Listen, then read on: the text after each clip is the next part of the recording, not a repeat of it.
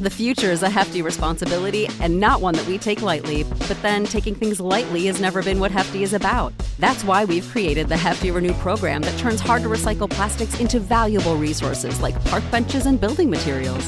To participate, simply fill up an orange Hefty Renew bag with accepted items, tie it up, and drop it in with your regular recycling. That's it, it's that easy.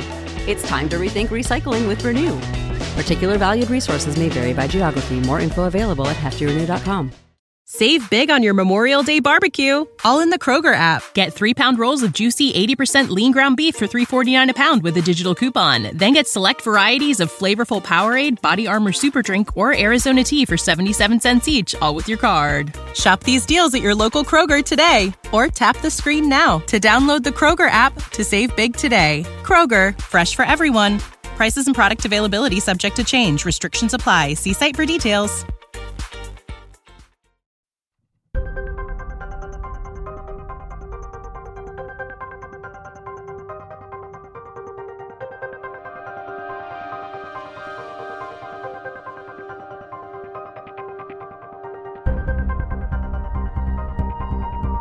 B1 Gang Adventure and Mystery Series. Case File Number 4 Hiwaga ng Nawawalang Agila. Kabanata 15 Ang Kuta sa Gubat.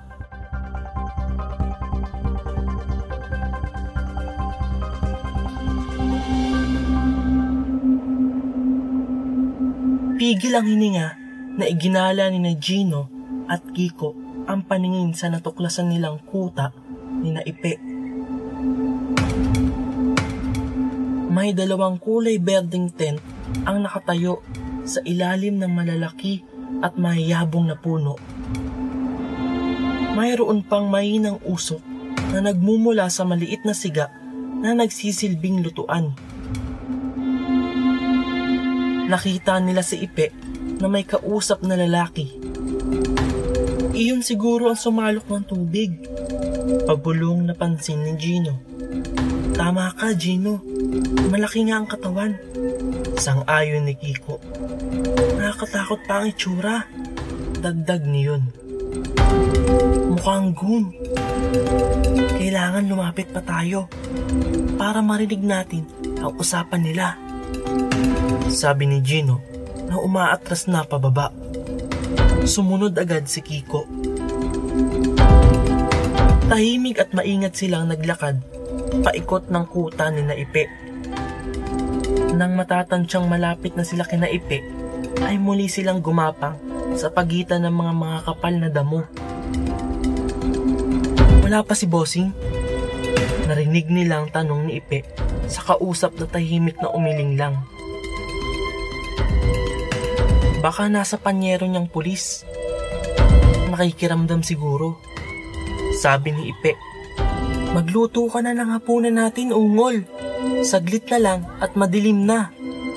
Dagdag pa nito bago muling isinuot ang Walkman at nahiga sa loob ng tent. Sino kaya yung bossing nila, Gino? Bulong ni Kiko nang may maisip. Baka si Rico? Yung nawawalang gwardya. Naputol ang sinasabi ni Kiko at halos mapasigaw iyon sa hindi inaasahang biglang paghawak ni Gino sa braso. Sa likuran ng malaking puno. Nakaturong sabi ni Gino. Yung natatakpan ng mga dahon. Nilingon agad ni Kiko ang tinuran ng kasama.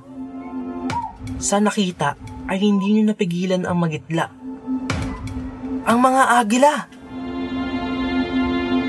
Nakakulong ang mga ibon sa loob ng isang hanay ng mga magkakapatong na kwadradong hawla. Para itong magkakatabing apartment units o mas hawig sa nitsyong magkakapatong sa sementeryong pangpubliko. Gawa sa ratan at kawayan ang mga kulungan. Walong hawla sa itaas at walo rin sa baba. Isang agila bawat kulungan. Naaaninag nila sa loob ng mga hawla ang mga malalaking agilang may takip pa ng itim na tela sa mga ulo. May naririnig iyong mahinang ugong. Pamilyar kay Kiko ang mahinang tunog. Lumingalinga si Kiko. Hinahanap ang sanhi. Halos lumuwa ang mga mata niyon nang makita ang pinanggagalingan ng ingay. Si Gino naman ang muntik nang mapasigaw nang sunod-sunod na pinagtatapik ni Kiko ang braso niya. Bakit? Nag-aalalang tanong ni Gino. Paulit-ulit na itinuro ni Kiko ang dakong itaas ng pinagtataguan nila. Sa isang humahapay na sanga ng puno iyon nakaturo. Tiningala ni Gino ang tinuturo ng kasama at pati siya ay nagitla sa nakita. Bahay ng pulot pokyutan, honeybees, at may ilan ng mga bubuyog ang parang mga helicopter na paligid-ligid na lumilipad sa may ulunan nila. Mabilis na umatras ang dalawa. Nauna si Gino. Sumusunod si Kiko nang biglang sumabit ang puwitan ng pantalon yon sa mga halamang maraming tinik. Gino! Mahinang tawag niyon sa kasama. Tulungan mo ko. Hindi ako makagalaw. Nautusok ng tinik ang puwet ko. Kailangan pang gamitin ni Gino ang Swiss knife niya para putulin ang mga matitinik na halaman. Ibinubulsa na ni Gino ang kutsilyo nang may mapansing kakaibang marka sa damuhan sa dakong kanan nila. Nakikita mo ba yan, Kiko? Tanong ni Gino na muling nagkubli sa mga damuhan. Mga marka ng gulong. May sasakyan sila. Ulalas ni Kiko nang makita ang malalim ng mga marka. Hindi umabot ang mga marka sa pinakakampo ni na Ipe dahil napapaligiran ng mga madadahong halaman at puno ang kuta ng mga kidnapper. May ibang daan siguro sa likod. Shortcut pala ang dinaanan ni Ipe. Wika ni Gino. Luminga si Gino. Naghahanap ng kubling lugar upang malayang makapag-usap sila ni Kiko. Pinili nila ang isang malaking puno na napapaligiran ng mga kapal na halaman. Sa loob sila nagtago. Ito muna ang headquarters natin, Kiko. Sabi ni Gino na inaalis sa likuran ang mabigat na backpack. Hindi tayo makikita rito. Disadvantages. Panimula ni Gino. Ang sitwasyon nila ang tinutukoy niya. Una, hindi natin sila kayang lusubin ng harapan. Mas malaki at malakas sila. Malamang ay armado pa sila. Pangalawa, mas kabisado nila ang paligid. Teritoryo nila ito. Dagdag ni Kiko. Hinubad na rin ni Kiko ang suot na jacket. Inilapag iyon ng binatilyo sa damuhan. Advantages naman, ani Gino, nang wala na silang maisip. Nasa atin ang element of surprise. Wala silang malay na narito tayo. At hindi rin nila alam na dalawa lang tayo. Ano pa? Hindi makasagot si Kiko. Wala na iyong maisip. Dalawang disadvantages laban sa isa. Talo tayo. Kailangang maibaliktad ang mga disadvantages natin. Gawing advantage. Sabi ni Gino. Para lumamang tayo sa kanila. Hindi na tayo makakuha ng reinforcement para dumami ang bilang natin. Ano ni Kiko? Oo. Nag-iisip na tugon ni Gino. Pero pwede nating ibahin ang teritoryo para maging pamilyar sa atin, maging kakampi. Napakunot noo si Kiko.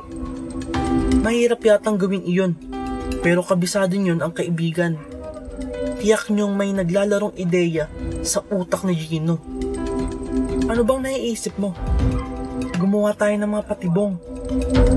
Traps! Sabik na bulalas ni Kiko. Okay yun ah. Kaya lang, paano natin sila lalinsihin na dumaan sa patibong natin? Kung saan sila karaniwang dumadaan, doon tayo gagawa ng patibong at doon natin sila lalansihin para wag silang maghinala.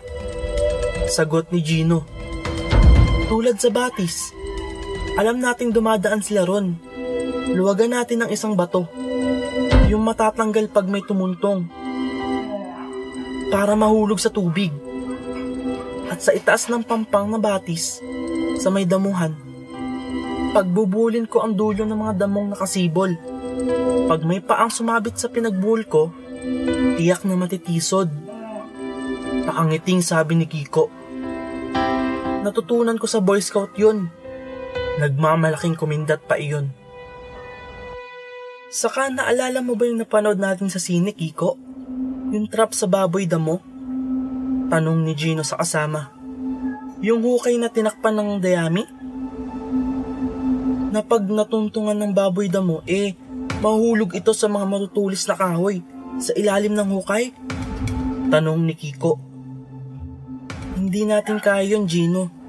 Wala tayong gamit at sapat na oras. Saka nakadiri yun ah nakangiwing dagdag niyon. Itutulad lang natin doon, Kiko. Maliliit at hindi kalaling manghukay ang gagawin natin. Yung kasya lang ang paa hanggang alulod. Tapos, tatakpan din natin ng damo ang bunganga ng hukay. Lalagyan din natin ng matutulis na kahoy? Nag-isip si Gino. Sandali pa at kumiti siya. Yung matinik na halaman ang ilalagay natin sa loob ng hukay. Yung nakatusok sa puwit mo kanina. Pag nahulog ang paa nila doon, hindi agad sila makakalakad dahil sa sakit. Pero Gino, kailangan kumilos agad tayo. Habang may liwanag pa at habang naghihintay sina Iping maluto ang kanilang hapunan.